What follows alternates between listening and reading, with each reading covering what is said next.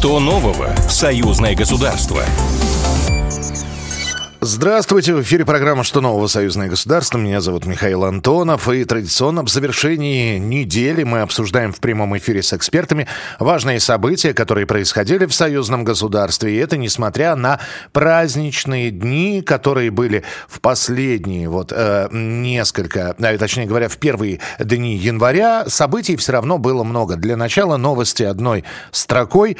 В Минске состоялась торжественная церемония вручения премии за духовное возрождение специальных премий президента Беларуси. Севастополь и Минск стали городами-побратимами, а поставки куриных яиц из Беларуси в Россию с 1 по 9 января выросли почти вдвое.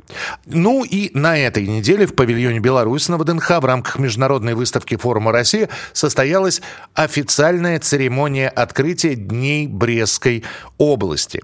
Продлится выставка до 29 января. В открытии приняли участие госсекретарь Союзного государства Дмитрий Мезенцев, посол Беларуси в России Дмитрий Крутой и многие-многие другие люди. Ну а что на этой выставке можно увидеть? С нами на прямой связи директор технопарка города Бреста, чья экспозиция представлена на выставке на, на ВДНХ, Дмитрий Макарук. Дмитрий Георгиевич, приветствую, здравствуйте.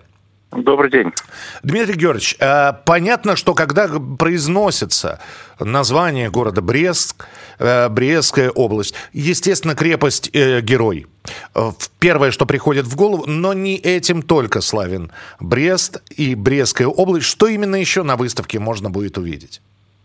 Ну, на самом деле, выставка э, такая многонаправленная, то есть мы постарались представить то, что Бресте известно, чем Брест славен, э, и что может быть интересно российскому посетителю. То есть это начиная от шести стендов, посвященных, ну, в той или иной степени э, где-то информации, которая уже известна, э, которая менее известна. И это, опять же, выступления народных коллективов, какие-то презентации, какая-то информационная составляющая. Если мы вернемся к шести направлениям, которые представлены, это, как вы назвали все верно, это Брестская крепость. Это часть экспозиции, привезенная из музея Брестской крепости, защиты Брестской крепости.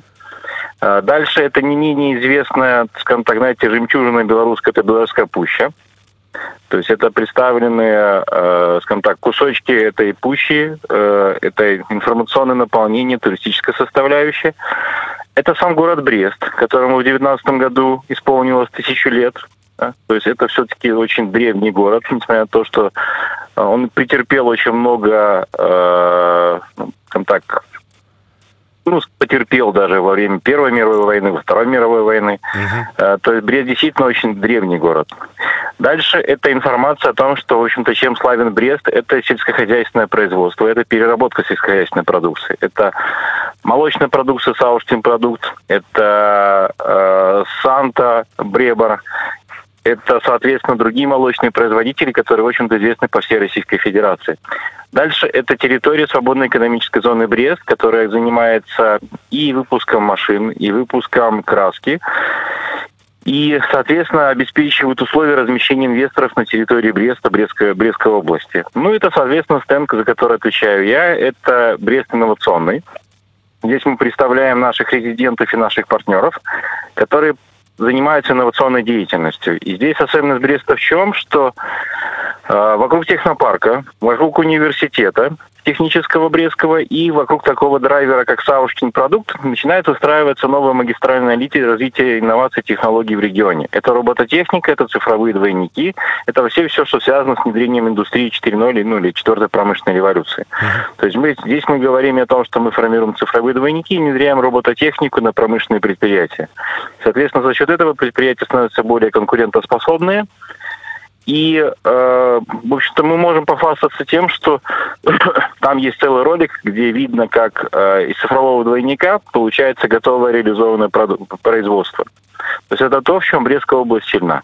А, ну, да, плюс, и, э, да, и, извините, я просто обязан спросить, э, времени не так много просто. Дмитрий Георгиевич, а вот эта вот выставка, это знакомство или все-таки э, в рамках выставки вы собираетесь подписывать какие-то соглашения, ну или, по крайней мере, э, договоренности какие-то наметить на, в перспективе на этот год? Ну, смотрите, на самом деле эта выставка все-таки, наверное, это показать себя. Uh-huh. Вчера с участием губернатора Брестской области были подписаны различные соглашения с другими областями. На самом деле у нас довольно длительные контакты с э, другими регионами Российской Федерации. То есть у нас есть э, побратимые регионы. Это Пенза, это Иркутск, это Ульяновск очень активно проявляет интерес к нам. Ну и что самое интересное, мы очень активно пытаемся сотрудничать с Татарстаном, в частности с городом Алабуга, индустриальным парком. Поэтому это, наверное, всего лишь один из шажков э, в направлении развития наших взаимоотношений. Ну, я надеюсь, что таких, да, что таких шажков будет достаточно сделано. И спасибо большое. Обязательно увидимся еще 29 января, до 29 января э, в рамках международной выставки форума России э, Дни Брестской области. Заходите, смотрите. А с нами на прямой связи был Дмитрий Макарук, директор технопарка города Бреста, чья экспозиция представлена на выставке выставки на ВДНХ. Между тем, российско-белорусская система автострахования заработала в сентябре прошлого года. Я напомню, что это произошло после исключения Москвы и Минска из международного объединения «Зеленая карта» и появилась синяя карта. И вот теперь белорусские автомобилисты с 1 марта будут получать полисы страхования на синих бланках. Насколько эта система внедрена вот целиком полностью, готова к запуску, все заработало, работала. Прямо сейчас наш, с нами на прямой связи зам генерального директора Белорусского бюро по транспортному страхованию Виктор Лукашевич. Виктор Александрович, приветствую вас. Здравствуйте. Да, добрый день. Все ли готово, все ли движется как надо, без сбоев? Э, ну, все движется в плановом режиме. Э, никаких, э, в общем-то, сложностей здесь не должно возникать. Я хотел бы отметить, что договор, э, этот так называемый синяя карта, как вы сказали, он работает уже с сентября месяца. И фактически для потребителей ничего не изменится, кроме цвета бланка. Поэтому э, Сложностей, в общем-то, и у нас в реализации нашего соглашения не должно быть. Взаимодействие между структурами российскими, белорусскими а, тоже все налажено. Связь прямая, потому что контакт это нужно будет иметь регулярные. Ну, конечно, то есть мы регулярно э, вот проводим э, встречи, совещания, скажем так, и обсуждаем различные вопросы, которые касаются двух сторон. Поэтому это сотрудничество и дальше будет продолжаться, я думаю, в таком же позитивном русле. А, э, Виктор Александрович, а как вы считаете, вот э, введение такой системы, мы же помимо транспортной безопасности, транспортной обеспеченности, говорим еще о а, и смотрим на количество, а так как вы представляете транспортное страхование, на количество случаев, в результате которых страховка, страховка выплачивается. И кто-то говорит, что вот такая история, она снизит снизит количество страховых случаев. Можно ли проводить прямую связь? Ну, честно, я пока вот э, не вижу прямой какой-то зависимости между синей картой и снижением каких-то вот случаев. То есть, э, как сказать, аварийность, она, в общем-то, ведь, э, наверное, не зависит от того, в какой системе мы работаем. Э, здесь ведь смысл какой был? Как объясняют эксперты? Дескать, человек приезжает, да, это союзное государство, но тем не менее, приезжая в другую страну, неважно, человек из Минска приехал в Москву или из Москвы поехал в сторону Беларуси, в Минск, э, он э, на другой территории ведет себя более аккуратно.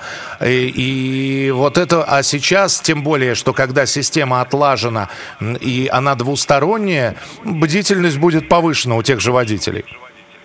Ну, здесь, видимо, есть еще и второй аспект. Человек, э, когда приезжает в другую страну, пусть очень близкую, все-таки, э, как сказать, есть определенное различие в, в манере да, езды угу. у граждан, допустим, там нашей республики или в Российской Федерации. То есть э, мне кажется, что, допустим, я как водитель, приехав в такой крупный город, как Москва, условно, конечно, несколько мне будет э, в первое время неудобно. Да, Будете вести себя как в гостях, да, получается? Да, да, да. Но это же одновременно является для меня, как, скажем, ну, с одной стороны, я буду опасаться каких-то, может быть, моментов, с другой стороны, и, и большая вероятность того, что я допущу какую-то ошибку, которую ну, не совершают водители, которые привыкли уже к такому темпу езды, условно.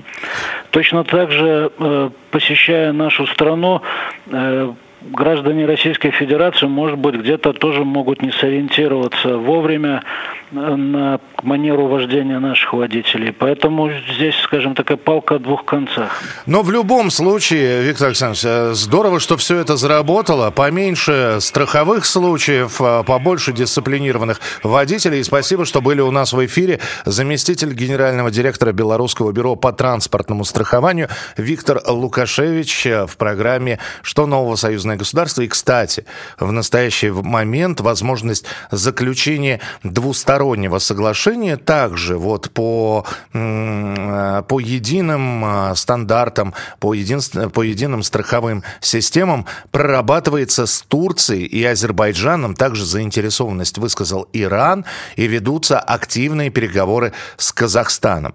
А, в, в Казахстане нет бюро транспортного страхования, поэтому перспектива, правда, соглашения пока еще очень далекая, но то, что многие страны готовы к этому присоединиться, это очень здорово. Вот такие вот новости были на этой неделе. Встретимся ровно через 7 дней в нашем эфире в программе «Что нового? Союзное государство». Что нового? Союзное государство. Программа произведена по заказу телерадиовещательной организации Союзного государства.